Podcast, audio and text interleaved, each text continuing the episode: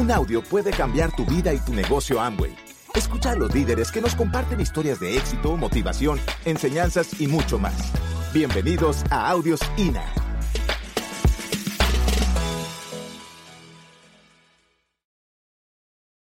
Bueno, una de las cosas más importantes que queremos compartir con ustedes es que nosotros tuvimos varias etapas del negocio. En un momento entramos al negocio, no entendíamos y sin embargo calificamos. Eso no lo entiende nadie. Porque a mí todo lo que me dijeron que tenía que hacer, lo hacía al doble. Si tenía que dar plan, daba el doble. Si tenía que leer el libro, leía. Si tenía que hacer eso, yo empecé a hacer todo. Y decidí que iba a hacerlo. Solo calificamos plata a los cuatro meses, un mes que estuve porfiando y tres meses haciendo lo que tenía que hacer. Y calificamos plata y no sabíamos ni siquiera qué habíamos hecho. No entendíamos cómo habíamos llegado. Nosotros dimos plan, la gente entraba, no tenía muy buena actitud yo. Eh, si alguien decía que no entraba, yo, tú no vas a servir para nada. Tú no entiendes. Yo tampoco entendía.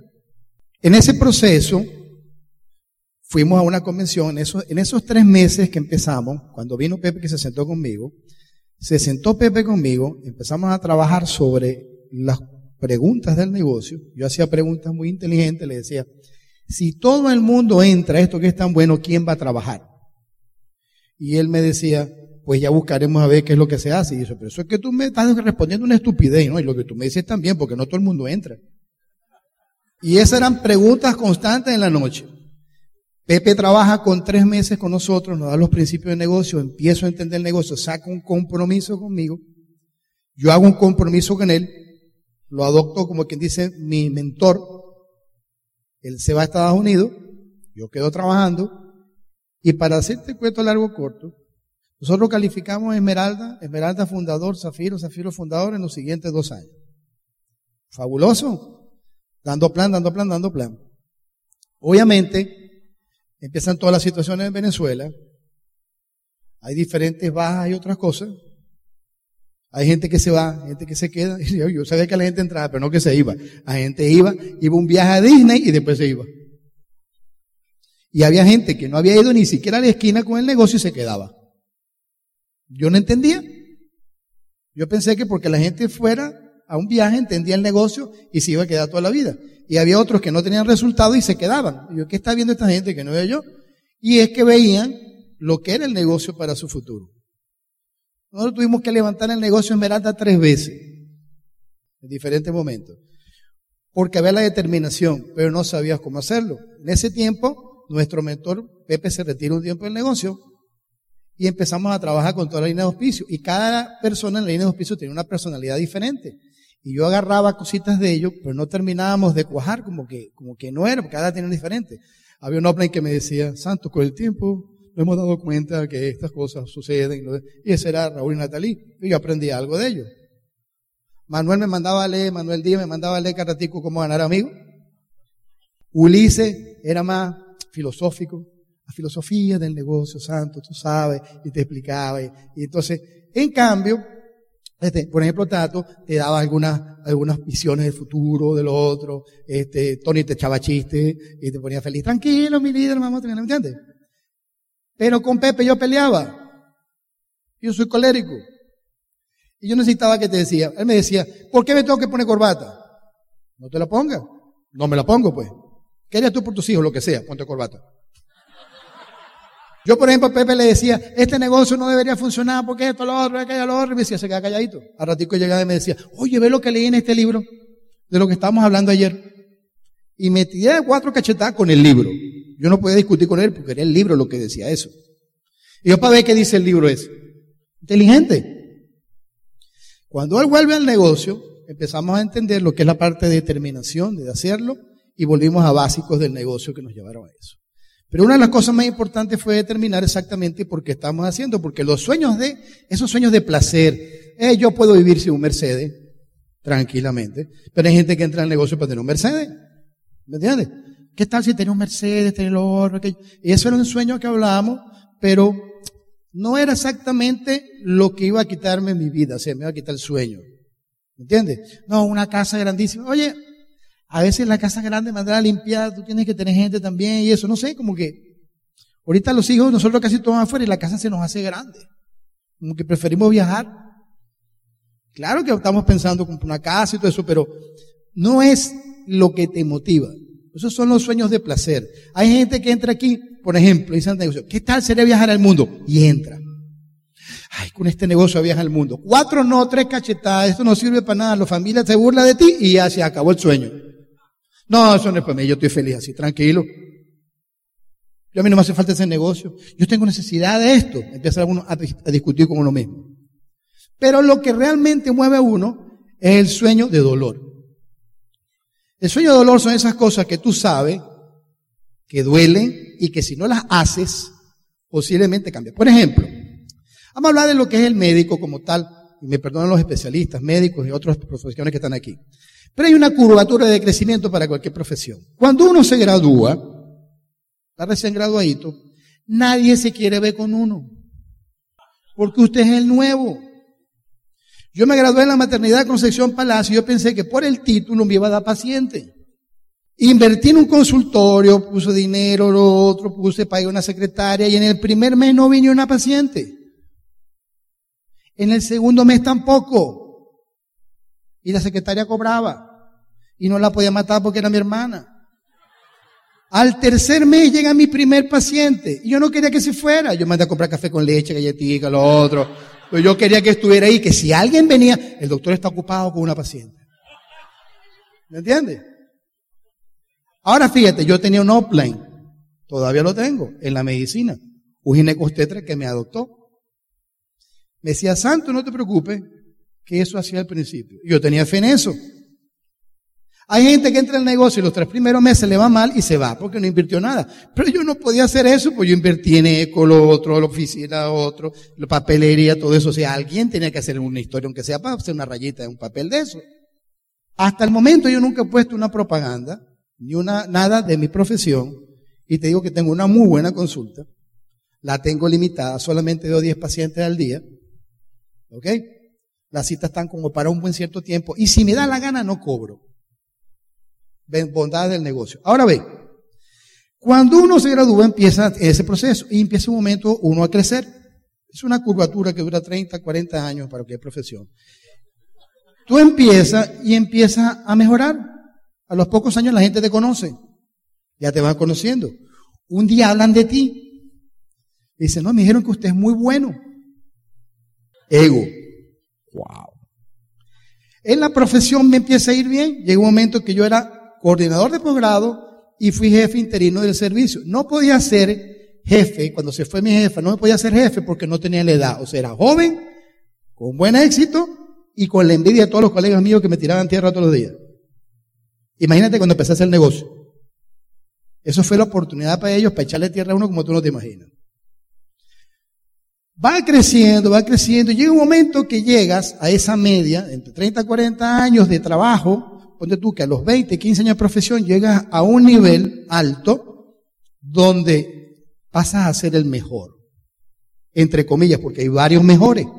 Pero para la paciente que va contigo, tú eres el mejor porque nosotros los ginecos tetra somos adoptados de las madres. Ellas nos defienden a capa y espada. Ellos hacen una reunión, las mujeres, y dicen, mi ginecos tetra. ¿O no? Y, y, lo, y no, el mío es mejor. ¿Eh? Entonces nosotros para alguien en ese nivel somos el mejor. Hay quien se cree que es el mejor entre todos de los especialistas. Pero tú eres el mejor para esa persona. Hay alguien que habla mal de ti. Si eres médico, te lo digo, nunca vas a ser mejor. Aquí estás de mejor y en ese momento empiezas a escuchar cosas como esta. Mi mamá quiere que yo me vea con fulanito que para ti era muy bueno. Dice, ¿se imaginan? Si atendió mi abuela, mi mamá y ella, ¿qué edad tendrá ese médico? Yo me vine a ver con usted. Hay gente que dice, ahora soy el mejor, pero en otro caso tú debes pensar, ojo, pronto yo voy a hacer ese. Porque empieza el declive. Dentro de 30 años nadie se va a querer ver conmigo. O no se va a querer operar conmigo. De repente yo tengo 80, 90 años, le dije, vamos 20 que yo también te puedo pegar todavía. Y no se van a creer conmigo. Pero sí puedo hacer esto. ven que ya tengo una oportunidad de negocio espectacular y si no me compras un jaboncito. Y la gente lo va a hacer. Pues dirán, ay doctor tan lindo, vamos a comprarle un jabón. ¿Entiendes? Es como entender cuáles son tus sueños de dolor. Porque eso era uno, entender que uno más tarde que temprano va a dejarse su carrera. Yo la sigo ejerciendo porque me encanta. Yo tengo uno de las, yo tengo, como dice, una bendición de que cada niño que sale, el primer ser humano que toca soy yo, y para mí eso yo no estoy dispuesto a renunciar a todo eso. Yo no hice el negocio para dejar mi profesión. Me encanta lo que hago, pero le ejerzo al tiempo que yo quiero. Tanto que cuando yo califiqué Esmeralda, trabajaba, escuchen algunos médicos, trabajaba cuatro horas al día nada más, martes, miércoles y jueves. Nada más. Viernes, sábado, domingo y lunes era libre. Pero me acomodé tanto que decidí que tenía que incomodarme en mi carrera para poder ir al siguiente nivel y empecé a trabajar como antes, hasta cierto límite, respetando el tiempo a mi negocio, cuadrando eso para eso. Porque el médico es el que dice, yo no tengo tiempo, pero se muere alguien y se van a echar palo dos o tres días para celebrar la muerte de fulanito. Al familiar, porque se reúnen, nunca se reúnen, y como se reúnen en un velorio, ahí celebran, lloran, celebran y se vuelven bipolares. Un ratico lloran, y un ratico echan chiste afuera. Ay, ay, y otra vez, y dicen que estamos locos nosotros. Por eso le dicen la fiesta de cajón. En Oriente, cuando se muere alguien, oye, yo no quiero ir a ver si para allá. Porque tú ves la señora, yo me acuerdo, se murió un amigo mío, y fui y encontré a la señora en el chinchorro, tiene como no sé cuántos hijos. Ay, ay, hijo, se, se murió. Mira, monta las ollas para los que cosa, el sancocho y lo otro. Ay, mira, se acabó el ron, mira, vino Santico, manda a comprar ron. Cortocircuito. Y estamos jugando a truco. Y bebiendo. O sea, uno tiene que entender que la vida es loca y que uno, en algún momento, si tú te pones en serio lo que estás haciendo, tienes que determinar qué vas a hacer para que te lleve adelante o no. Y cuáles son tus sueños de dolor. Yo, Ladia y yo tenemos un sueño, son nuestros hijos. Y cuando tu hijo te empieza a decir cuándo van a calificar diamante, cuándo van a calificar diamante, cuándo van a calificar diamante, el peor problema que te vas a enfrentar a este negocio es que tú a tu hijo te le pasas exigiendo cosas. Y después a tu hijo le dice que tú te vas a hacer diamante. Y cuando tú no te haces diamante, ¿cómo tú le puedes exigir a tu hijo que haga lo que tiene que hacer si tú no haces lo que tiene que hacer? ¿Ah? Por eso la gente se va. Porque no está dispuesta. Pero cuando tú te pones dispuesto, las cosas empiezan a suceder. Entonces tú tienes que hacer esas preguntas que están ahí, llévatelas para tu casa. Siéntate y define primero qué es lo que tú vas a hacer y por qué lo vas a hacer. Un buen motivo, que no sea el carro. Hay gente que en nuestro negocio, el solamente el hecho de poder hacer un mercado sin tener que estar sacando cuenta, ya eso es bueno. Que tú hagas un mercado y meta lo que te dé la gana. No, deme 123 gramos de jamón. Señor, da 124. No, 123. Yo soy así en mi vida. Entonces, uno tiene que ver qué es lo que quiere. Por lo tanto, una vez que tú defines lo que crees, lo que tú quieres, ahora tienes que empezar a creer qué es este negocio para ti. Si es una venta de jaboncito o un negocio para un futuro. Porque para mí es un negocio que significa una libertad financiera increíble. Que no se da vendiendo jabón nada más. Entonces tú tienes que decidir en qué crees. Y si tú crees en el negocio, lo haces. Si no crees, no lo vas a hacer. Por lo tanto, infórmate y entérate qué negocio estás haciendo. Ejemplo rápido de que me pasó, por ejemplo, con un plan. El plan para mí es transmitir la información de la manera más sencilla y posible. No tiene que tener un esquema. Tiene que sentirte cómodo cuando está el plan. Ve, por ejemplo, llega una paciente mía, una pareja de pacientes, una pareja. Él tiene una juguetería de niños. Ella no se embarazaba, se embaraza, tiene su bebé, por supuesto, me adora. Y yo los quiero mucho, ellos son espectaculares. Él es familia de una esmeralda del negocio primo. Me entero yo cuando estoy dando el plan. Y le digo, pero tú no viste que tu primo calificó, sí. Y yo le explico lo siguiente, me dice, no, es que el negocio no lo entiendo. vamos a hablar de tu, vamos a hablar de tu negocio, no el mío. Tú ahorita estamos hablando de que ibas a tener problemas con la importadora. Porque él compra, tú importabas antes, sí, pero es un problemón. Yo contraté a una importadora. Digo, bueno, aquí estás tú en tu negocio. Y contrata a una, a un proveedor tuyo, que en este caso va a ser una importadora. ¿Cierto? Sí. Tú le pagas para que te traiga los productos, todo eso, lo que lo, ¿sí? No sabes ahorita cuánto te va a costar. No. ¿Esa importadora fabrica los productos? Me dice, bueno, no. Ella los compra en una tienda, en tal parte, donde ahí este, compra diferentes productos. Yo digo, mira, compra esto, lo agarra, me lo trae y le pago. Ah, ok. Y esa tienda que está ahí, fabrica los productos. Y me dice, bueno, no. Porque él tiene todas las marcas. Ellos le compran a los que son representantes de las marcas específicas, que son lo que se llama eh, distribuidor exclusivo. ¿Has escuchado esa palabra, verdad? El distribuidor exclusivo solamente vende una marca porque se casó con esa marca con el fabricante. Bueno, esa tienda le vende a los distribuidores exclusivos. Ah, perfecto. ¿Ese distribuidor exclusivo fabrica? Dice, no. Ese distribuidor exclusivo le compra al fabricante. O sea que tú tienes una cierta cantidad de proveedores, ¿cierto o no? Yo supongo que cada uno de ellos gana dinero. Me dice, sí, cada uno de ellos gana dinero. Y eso quiere decir que cuando tú me vendes a mí, tú tienes que agarrar y sacar tu ganancia e inclusive tienes que pagar la ganancia de ellos. ¿Cierto o no? Me dice, sí, bueno, te explico ahora. Yo tengo un negocio donde mi proveedor es Amway, pero es el fabricante también. Y es el que me distribuye los productos. Yo compro un código para hacer un negocio con ellos. Voy a hacer un negocio de red y fíjate cómo funciona esto. Él me manda los productos a mí con un flete fijo. ¿Cuánto pagas tú de flete? Bueno, todavía no sé, pero varía. Ok.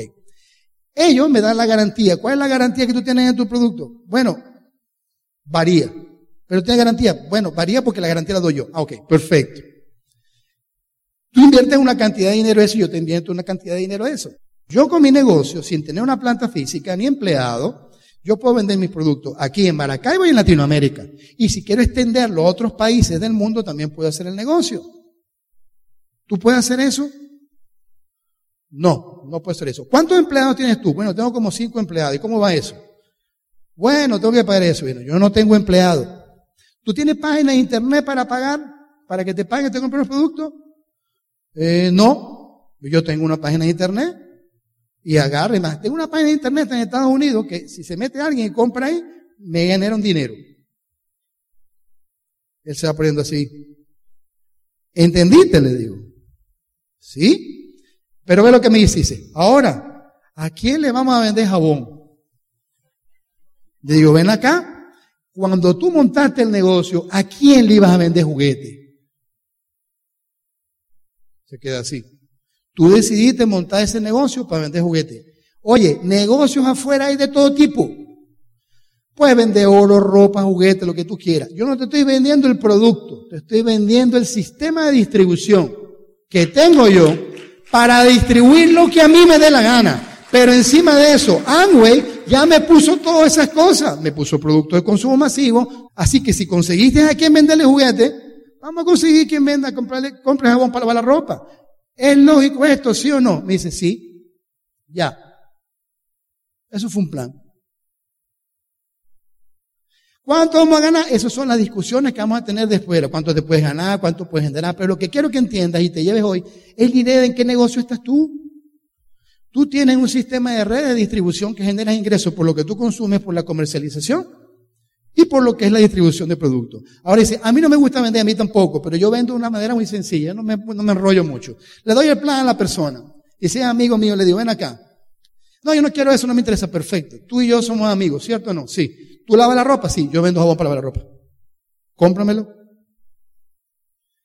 Los del estatus, amigos míos, médico, me dice, ay, Ahora estás vendiendo jabón. Y yo, no es que tú no entiendes lo que estoy haciendo yo. Yo tengo un sistema de distribución de productos de consumo masivo para Venezuela y América Latina. Entre ellos, jabón para lavar la ropa. ¿Tú compras jabón para lavar la ropa? Sí, pues si tú eres amigo mío, cómpramelo ya. Después te hago la demostración, cómo funciona, cómo lo otro, cómo aquello. Porque al fin y al cabo, lo que tú compraste nunca te lo demostraron. Yo me siento contigo a demostrar. Yo no pierdo tiempo, sino en demostrarle a alguien que yo sé que va a comprar de una vez. Por lo tanto, yo tengo que tener la creencia de lo que estoy haciendo. Y ve lo que decía Rice Bosch. Lo único que impide que un hombre obtenga lo que quiere en la vida es con frecuencia la simple voluntad de intentarlo y la fe de creer completamente que es posible. Y si usted cree que es posible para ti es, por ejemplo, cuando entro, ay, yo creo que eso no funciona para ti. No funciona, vete, no es para ti. Ay, es que yo pienso que ir para un seminario. No vayas, eso no es para ti. Quédate de cliente. Es que yo entré para ayudarme. Y yo, no, no, no, mira, ve. Yo soy enecostetra. Si tú te vas al consultorio a pasar consulta conmigo al lado, no me ayuda. Me incomoda. ¿Tú me quieres ayudar? Refiéreme paciente. En el negocio igual. Si tú quieres ayudarme en el negocio, quédate de cliente. Y me compra. Ahora, si tú quieres cambiar tu vida, vente a el negocio conmigo. Y nos vamos a hacer diamante, vamos a hacer esmeralda, vamos a viajar y todo lo que tú quieras. ¿Entiendes? Porque no hay negocio afuera que te dé la ventaja que tiene este negocio. Es una decisión que tú tomas. Ahora, ¿tú crees que eso yo lo aprendí empezando el negocio? No, yo fui tan negativo como te puedes imaginar. Tuve seis meses echándole broma a Diego sin entrar al negocio, hice todo. Pero lo único que logró que eso cambiara fue esto. Y entender que podía trabajar como quien dice, haciendo las cosas bien y aprendiendo el negocio. El negocio tiene cosas bien interesantes. Tiene un plan de incentivo anual que te permite a ti saber lo que tú puedes generar dinero, planificar cuánto puedes llegar y te sientas con la persona que entró, por ejemplo, un nuevo, yo me sentaría con él, mira, aquí tienes el fast track que te da tanto, puedes calificar esto. Ahorita este mes tú puedes calificar plata. Ahorita sí, nosotros no calificamos ahorita en 27 días. Porque tú vas a dar tantos planes, va a entrar la gente, vamos a hacer volumen, esto, pum, pum, pum, pum. Vas a hacer el negocio y va a haber esta posibilidad. Si tú quieres, está punta gana. Si tú quieres, la idea del negocio, por ejemplo, que planteamos nosotros, nosotros no estamos metiendo gente para que se haga platino. Nosotros metemos gente para que se haga como mínimo esmeralda. Una cosa muy sencilla, y ojalá se le meta esto en la cabeza. El platino trabaja para su beneficio, el esmeralda tiene que trabajar para el beneficio de tres personas. Entonces trabajé para Esmeralda. Platino un caminito para llegar a Esmeralda. Usted trabaja para Esmeralda y se va a hacer Esmeralda. Y va a pasar por platino. Para mí un platino es una persona que tiene cuatro patas al 12 o tres patas al 15, sumen los puntos para que vea y está trabajando para hacerse esmeralda. Es un platino. Oye, yo soy platino, no tengo eso, no importa. Te estoy diciendo para que corrija, para que haga. De todo modo, consulta con tu línea de auspicio. Pero tu enfoque debe ser siempre irte por lo menos en la primera meta de Esmeralda. Porque es la meta de que te cambie económicamente la vida. Hay gente que a plata y platino le va a cambiar la vida. Sí le cambia. Porque el que ganaba dos mil y se gana ocho, diez, quince mil bolívares, le va bien. Pero es que Esmeralda te cambia radicalmente la vida. Y después te tienes que ir a diamante. ¿Por qué? Porque están los fundadores FA. El negocio tiene dos planes de incentivo. Tiene un plan de incentivo que sale anual y hay otro que se llama plan de ventas y mercadeo. Y esto está dentro del plan de ventas y mercadeo. Y ven interesante de esto. Ellos tienen fijado un monto en dólares. No te lo van a pagar en dólares. Pero tienen fijado un monto para los que logren cierta meta en dólares. El día que te lo paguen a 6.30, a 11, 80, 50 sigue siendo real. ¿Me entiendes? No se devalúa. Y debes sentarte a eso. Oye, yo todavía estoy esperando que me paguen mis prestaciones de cuando yo me fui al hospital. Tan bueno que cuando yo me salí me dice mi cuñado, métete en el seguro y regístrate para que sigas eso, para que tengas tu seguro social. Cuando me mete, ni siquiera estaba inscrito en el seguro social. Si tú estás trabajando, revisa si estás inscrito. ¿Ah? Y hay un poco de paciente dice, yo lo voy a resolver eso, sí resuelve, yo no, eso no me quita el sueño. Eso no me quita el sueño.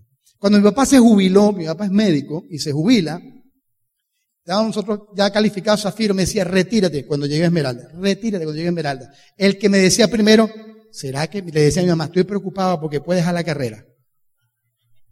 A mí me encanta mi carrera.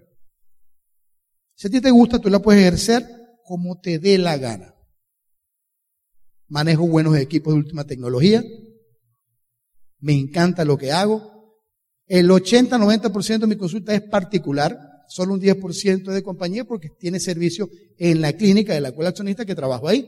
No estoy para echándomela, sino para que entienda. Pero antes eso trabajaba en cinco clínicas. Ahorita soy un proveedor de servicio para mis amigos, porque cuando el paciente, ay doctor, yo no me quiero operar, yo tengo servicio en tal parte, váyase opérese con fulanito. ¿Usted no va para allá? No, mi amor. Yo opero aquí. Si tú quieres que te opere, aquí. Pero en cambio, que el doctor es buenísimo, tal, tal, tal, tal. Principio del negocio. Y la gente va para allá. Oye, santo, me me adora. Oye, me mandaste una cesárea, sí. Oye, me mandaste otra cesárea, sí. Me mandaste otra cesárea. Oye, qué bueno está ese negocio. ¿Me entiendes?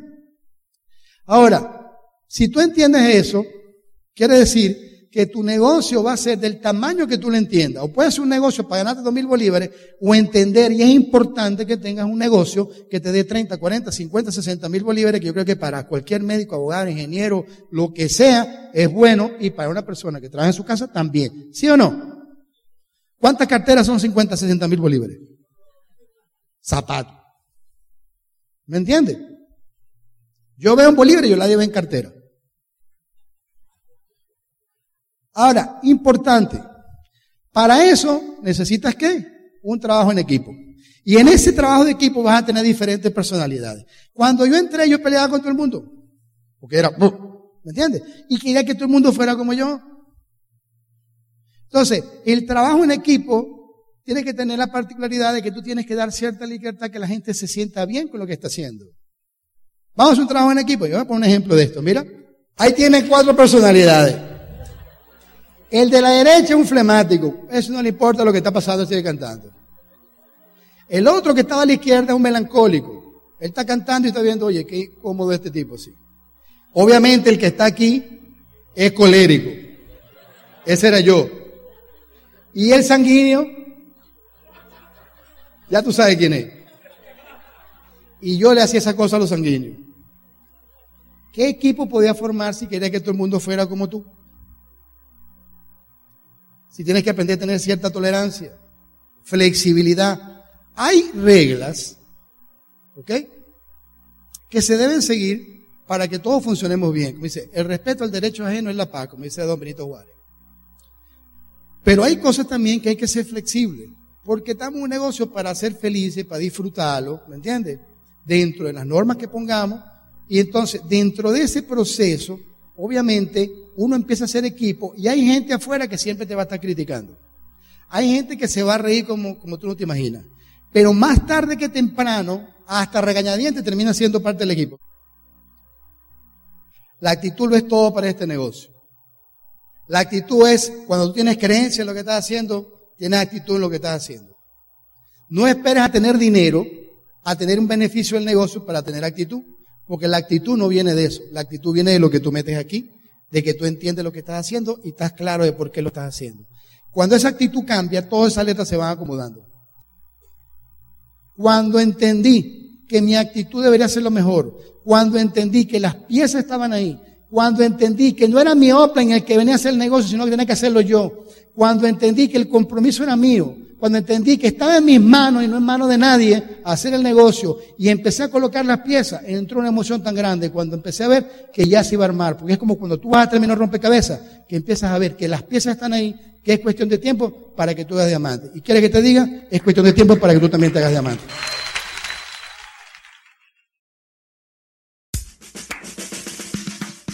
Gracias por escucharnos. Te esperamos en el siguiente Audio INA.